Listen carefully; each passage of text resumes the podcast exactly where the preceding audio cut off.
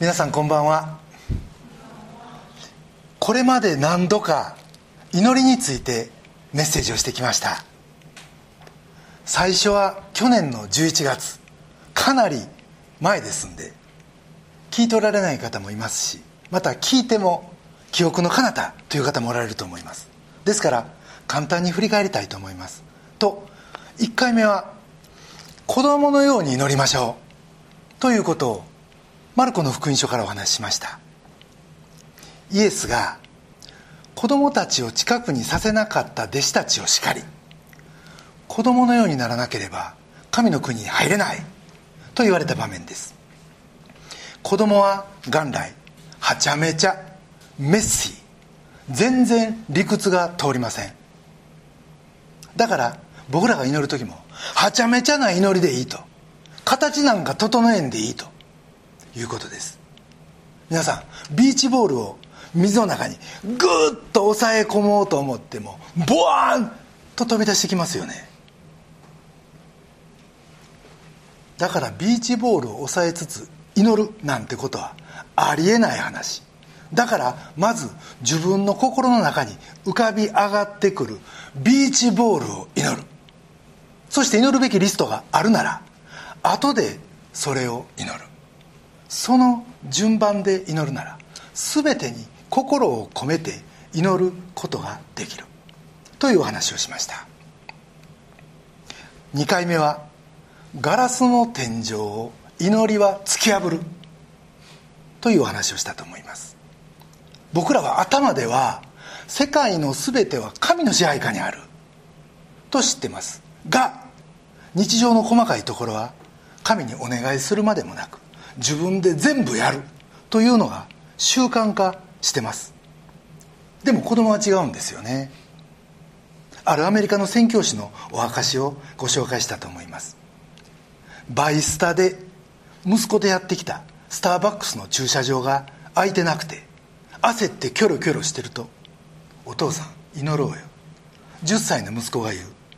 言われるままに祈ったらスーッと目の前のスペースが空いた。驚くお父さんに「どうってことないよ」って。その後2階に上がるとまた人がいっぱい、ま、満席なので探し始めると「お父さんお祈り」息子にまた言われて祈ったら目の前の大勢がごそっと開いた子供はガラスの天井を持ってないんですね。だから僕ら大人は子供に習って大きなことだけでなく小さなこともまず祈る。ガラスの天井を突き破る練習をしましょう。という話をしました。これが2回目。そして3回目は僕たちは生きてる間理想と現実の大きな狭間をギャップを抱えて苦しみます。でもその理想と現実の間の大きな砂漠みたいなところにあってこそ偉大な牧者に目を留めようという話をしました。それはその牧者が詩編23編の敵の前で縁石を張ってくださる神だからそしてその牧者に目を留めるなら死の影の谷も恐れない信仰者に変えられ永遠にくっつきそうもないと思ってた。この理想と現実がある日ある時一つになる。一本になる。その時あやっぱり神様や。そんなサプライズを経験するんだ。という話をさせていただきました。さて今日も祈りについて学びたい。と思います。第4弾です。その前に皆さんにとって祈りって何でしょう？祈る習慣はお持ちでしょうか？たとえそんな習慣を持ってても神は聞いておられるんやろうか？なんで僕のことなんかを神が気にかけてくださってると言えるのか？神が全てご存知ならなんで祈る必要があるんか？なんで神を近くに感じたりとんでもなく遠くに感じたりするんか？祈りは神を変えるのかそれとも自分を変えるのか？いろんな疑問を持つことがあります。正直僕自身もそうでした。でもこれは程度の差こそあれ誰もが共通して持つクエスチョンだと思います。でもですね時間が経つうちに、まあ、僕も来年クリスチャン歴40年になるんですけどまた進学校とかで霊性の神学いう授業もあったりで神との時間が増える中で祈りそのものが義務ではない。特権やと思えるようになってきました。でもそれをしっかり我が物にするためには他のええもんが全てそうであるように僕らどっかで習慣づけというのが必要になってきます。でもそれは義務じゃない。言い換えるとですねそれは友達との友情みたいなものかなという気がします。でも友情と一口で言うてもですね持つべきものは友達やと大きくうなずける時もあればなんやこいつ友達でがいないなと首を横に振ってしまう時もある。いろんな思いが交錯します。でも祈りもやはり同じ要素があるように思うんです。全ての大切なものにこの2つの要素があって、まあ、僕の場合仕事もあったし合気道もあったし。一本上司じゃないというのは皆さんも人生の経験の中でそうだなと思われるんじゃないかと思います。だから祈りについても特別安定感がなくてもそれは OK ということでまず安心していただければと思います。さて2000年前祈りを教えてください。と弟子たちがイエスに言いました。そしてそれに対してこう祈れと教えられたのが先ほど読みいただいた主の祈りでした。今日はこのところからイエスにとっての祈りとはそして弟子たちに教えられた祈りとはどんなものであったのかをご一緒に3つのポイントで考えてみたいと思います。まず1つ目のポイントは自分は誰かを思い出すのが祈りだ。ということです。主の祈りは福音書に2つの箇所で出てきます。一つが先ほどのマタイの6章。そしてもう一つがルカの11章です。ルカの始まりはこうなっています。11章1節から2節。さてイエスはある場所で祈っておられた。祈りが終わると弟子の一人がイエスに言った。主よヨハネが弟子たちに教えたように私たちにも祈りを教えてください。そこでイエスは彼らに言われた。祈る時はこう言いなさい。とあってこの後に具体的な内容に入っていくわけです。さてこのイエスの一人になって祈っておられたという状況はこの時だけではありませんでした。例えばマタイの14章の23節。群衆を解散させてからイエスは祈るために一人で山に登られた。夕方になっても一人でそこにおられた。マルコの1章35節。さてイエスは朝早くまだ暗いうちに起きて寂しいところに出かけていきそこで祈っておられた。ルカの5章16節。だがイエス自身は寂しいところに退いて祈っておられた。イエスが一人で祈るという場面はマイケルにいとまがありません。じゃあこれは何を祈っておられたんでしょう？それが分かるのがヨハネの17章でこれは大祭司の祈りと言われてます。がその中にはこういう内容があります。17章の5節。父よ今あなたご自身が見前で私の栄光を表してください。世界が始まる前に一緒に持っていたあの栄光。イエスは大工としての30年。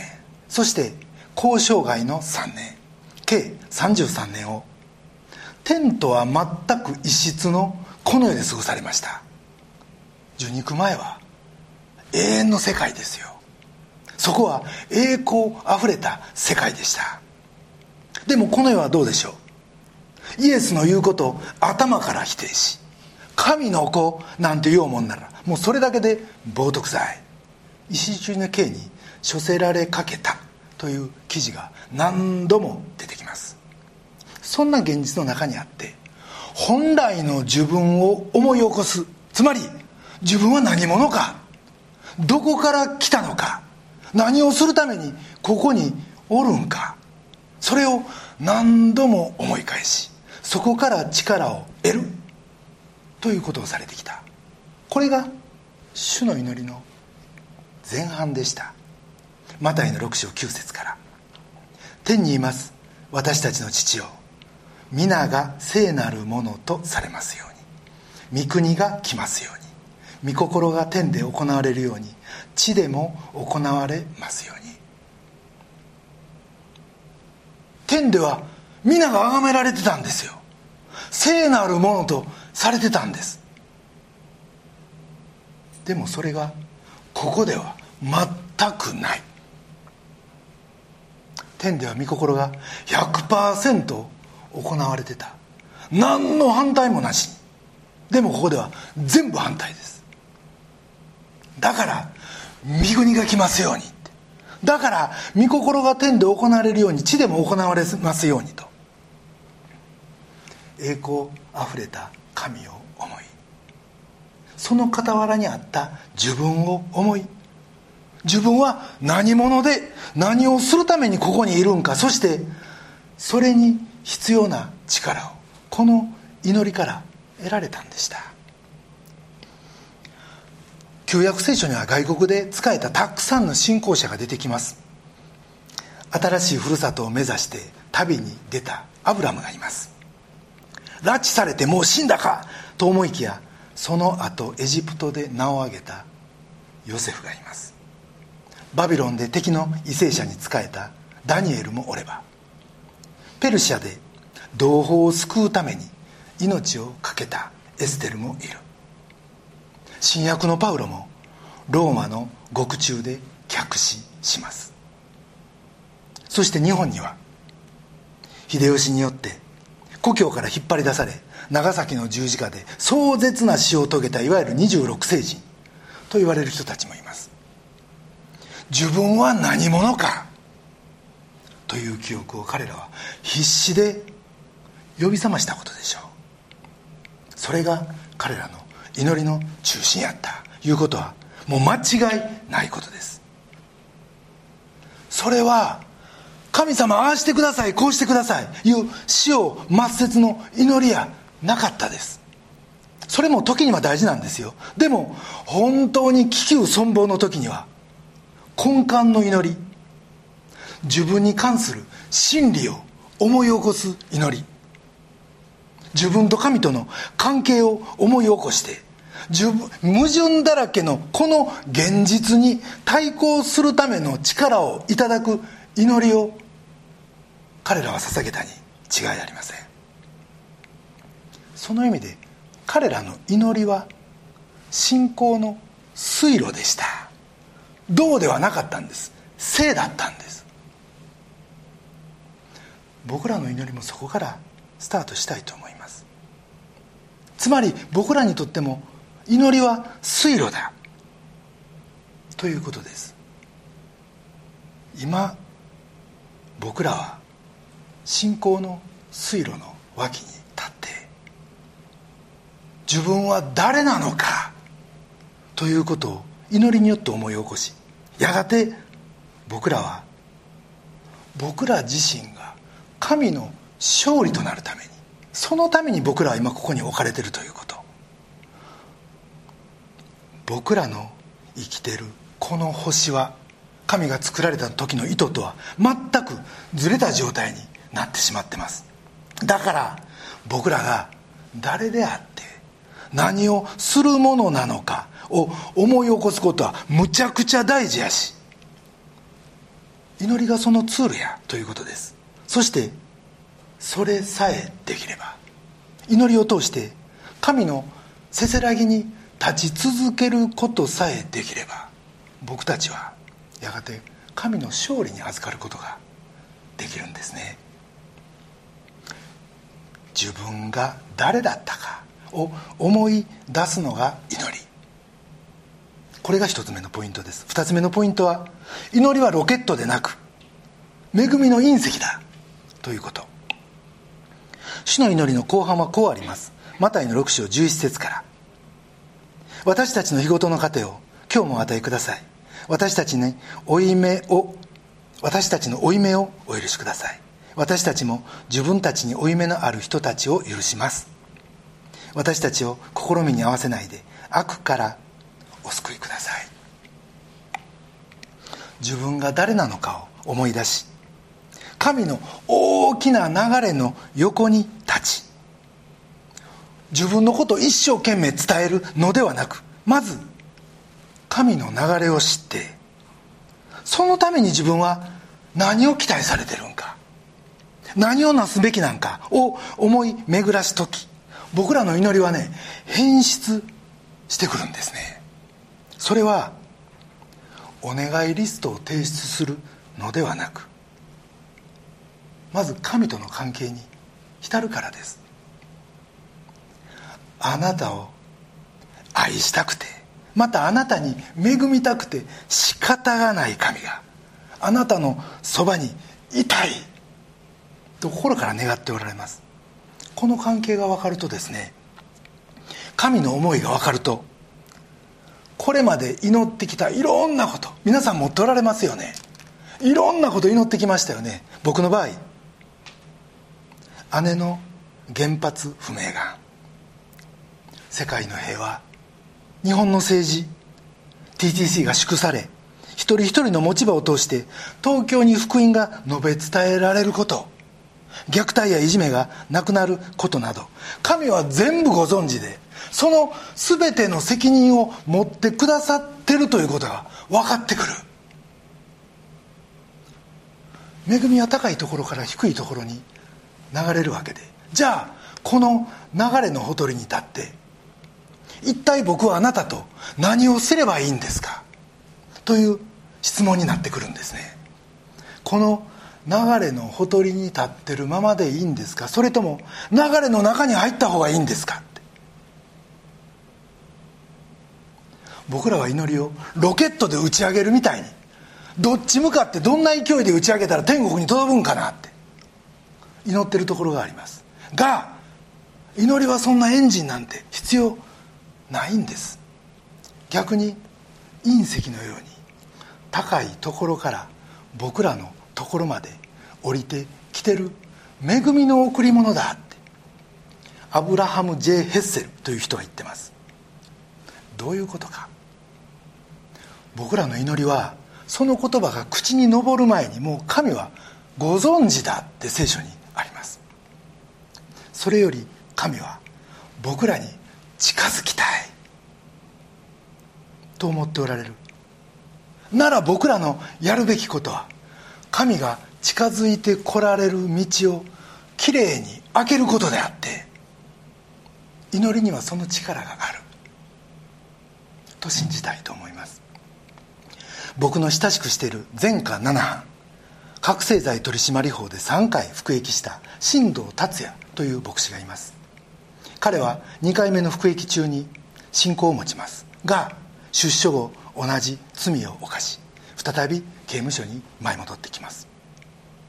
日本では前科者は家族からつまはじきにされ家にも帰ることができず仕事にもつけず仕方なく刑事刑刑務所仲間とつるんで結局悪い道に戻るというのがほとんどです。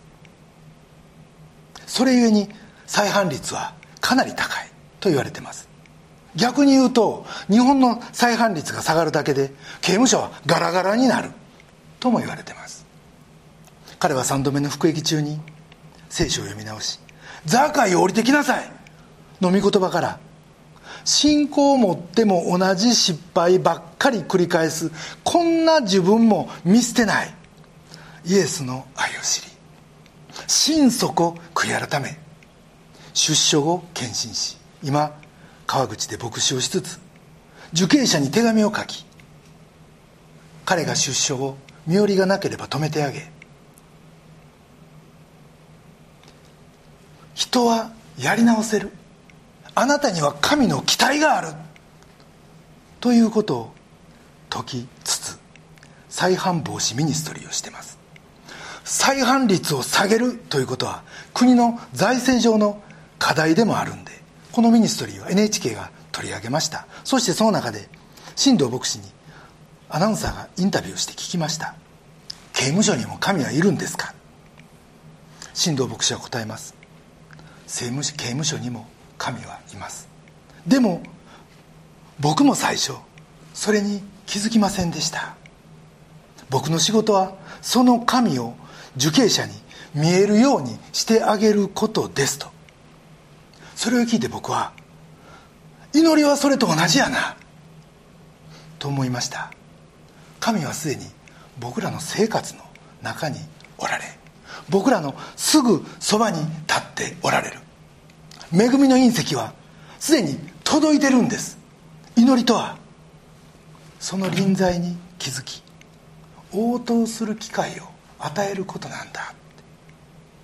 どこでもドアに気づくことやってそっと叩けば開かれる。そのドアに気づくことなんです。祈りはロケットでなく恵みの隕石。すでに与えられてる？どこでもドア。これが2つ目のポイントです。3つ目のポイントは祈りは心の3層目で行う会話。日本人は本音と建前がある建前があると言われてます。がキリスト教文化の欧米では3つの言葉が必要だとフィリップ・ヤンシーという人は言ってます。それは職場の同僚とかスーパーの店員とかあまり関わりのない人に見せる自分のイメージの言葉。それが一つ。もう一つは家族や親友など距離感の近い相手にだけ見せる傷つきやすい部分を表す言葉。そして3つ目が普通は誰にも見せることのない秘密の場所を表す言葉です。そして神はこの3つ目の場所を祈りの中に出しなさい。と招いておられます。つまり祈りは日頃口に出さずあえて締め出してる例えば恥や後悔といった秘密の部分に場を与える行為なんです。それを知らずにあるいは知っててもあえて二層目でお祈りしてる人は意外と多いと思います。でも詩篇の139編の4節に言葉が私の下に昇る前に何としようあなたはその全てを知っておられますとあるように口に出す前に神は全部ご存知やとしたら三層目でない祈りを神は悲しんでおられるかもしれません。いや悲しんでおられるんです。だって一番深いところ全部ご存知なんだから。でもあなたはそこを私に語ってくれないんだねって。ダビデは詩篇の139編の7節以降に「私はどこへ行けるでしょう？あなたの御霊から離れて。どこへ逃れれるでしょう？あなたの見舞いを離れて。たとえ私が天に昇ってもそこにあなたはおられ。私が読むに読みに床を設けてもそこにあなたはおられます。もう逃げれない完全に神に降参してます。そしてこのようにこれまでの秘密を表に表すともう不思議なぐらい。これまで自分を縛ってた力がスーッと抜けて急に楽になるんですよね。なんと精神衛生上ええことか。と思います。ぜひまだの方は経験していただきたい。と思います。皆さん低いレベルの人間関係ってどんなもんですか？お天気スポーツおいしいお店のお話はしても大事なことは避けるって。ありますよねそんな関係。ほとんどはそうかもしれん。でも封印してきた傷。人には言えない嫉妬心。えも言えぬ不安。本当に福音を伝えたい人がいてその人の霊的な幸せを願ってるって。そんな秘密を話せる関係がもう一つの関係としたら。そしてもし僕が友達を信頼しその秘密を打ち明けるとしたら関係はぐっと深まるでしょう。要は神を前に2層目のお付き合いをするかそれとも3層目まで迎え入れるかそれはあなた次第だ。ということです。マタイの6章6節にこうあります。あなたが祈る時は家の奥の自分の部屋に入りなさい。そして戸を閉めて隠れたところにおられるあなたの父に祈りなさい。そうすれば隠れたところで見ておられるあなたの父があなたに報いてくださいます。これは祈ってる姿を人に見せるなっていう解釈が普通されてます。と同時にこれはあなたの家のどこまであなたは神をお迎えしてますかという問いでもあります。玄関ですかリビングですかキッチンそれともあなたの家の一番の奥のままでイエスをお招きしてますか？って。そこに本当の喜びが始まり神は喜ばれあなたにも喜びあふれた神との交わりが生まれる。ということです。逆に神に本当のことを言わない。通り一遍の付き合いばっかりしとったらつまり聞かれなかった祈りに対するあの苦々しい思いとか人を許そうとしない自分の罪意識とかひょっとして神なんかおられないんちゃうかというその疑いとかみんな蓋してないふりしてたらそんな格好だけの付き合いしんどいだけですよ。もう時間とともに疎遠になっていく。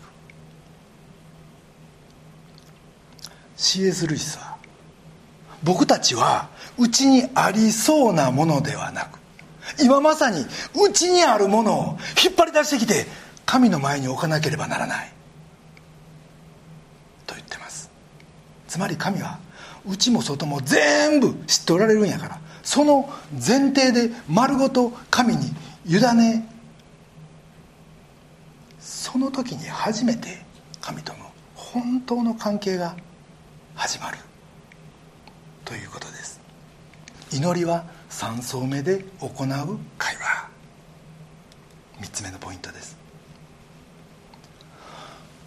僕たちは祈ることによって祈ることができるようになる。これが真理です。そして祈る時はまず自分のことではなく神のことを考えるんです。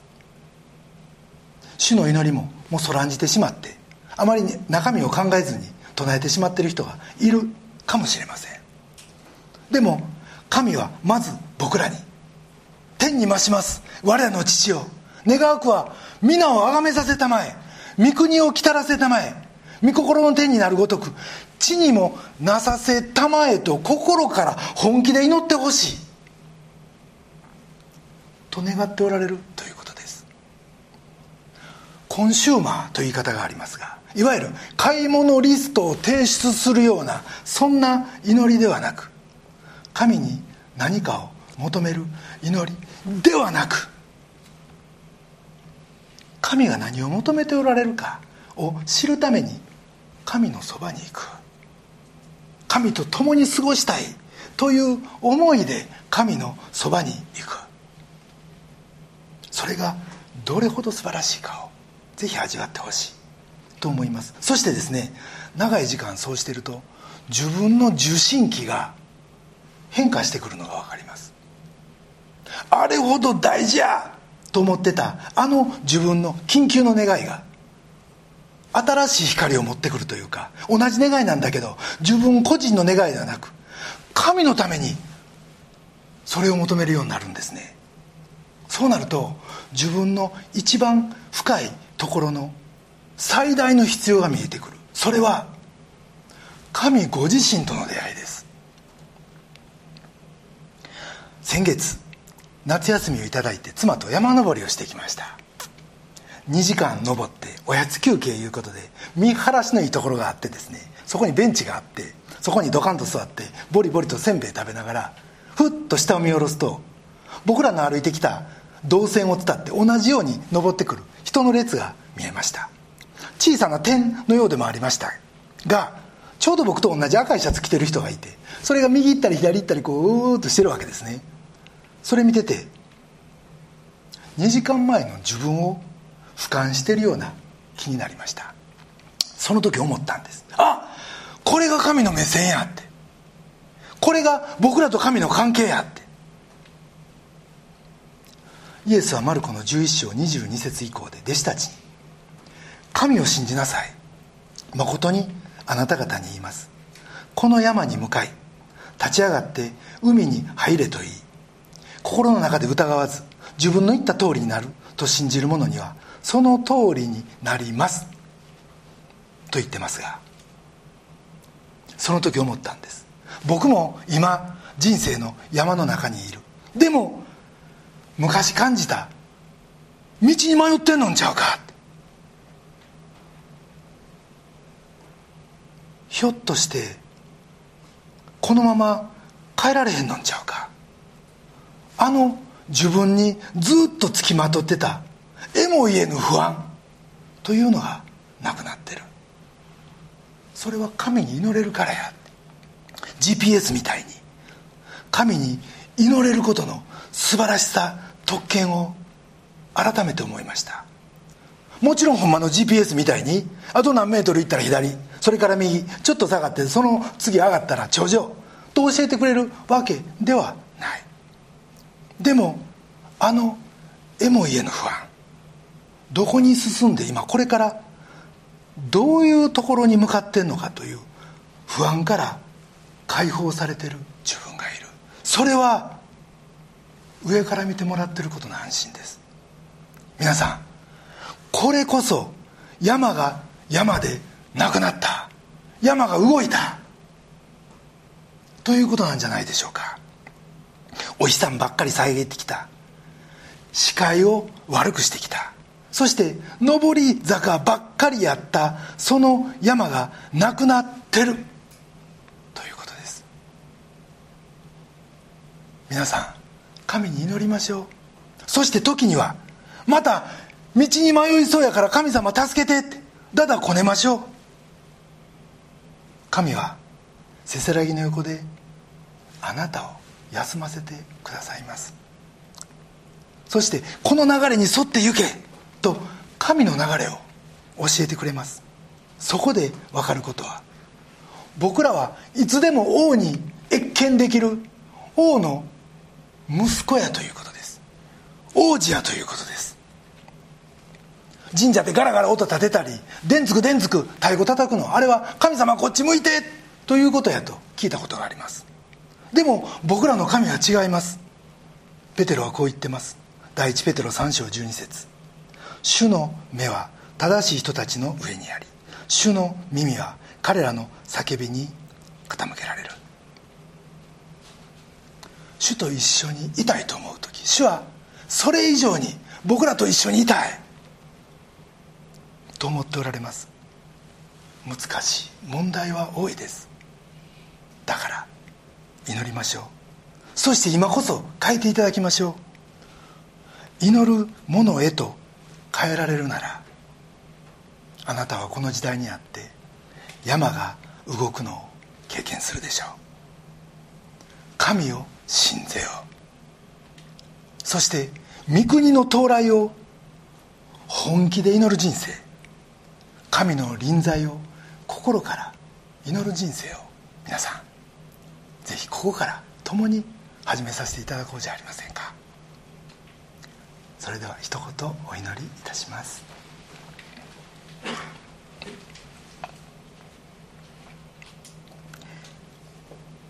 愛する天のお父様尊き皆を崇めます。神様私たちは祈ってきました。でもその祈りはお祈りリスト買い物リスト欲しいものリスト天に打ち上げるようなそんな祈りやったかもしれません。しかし主よ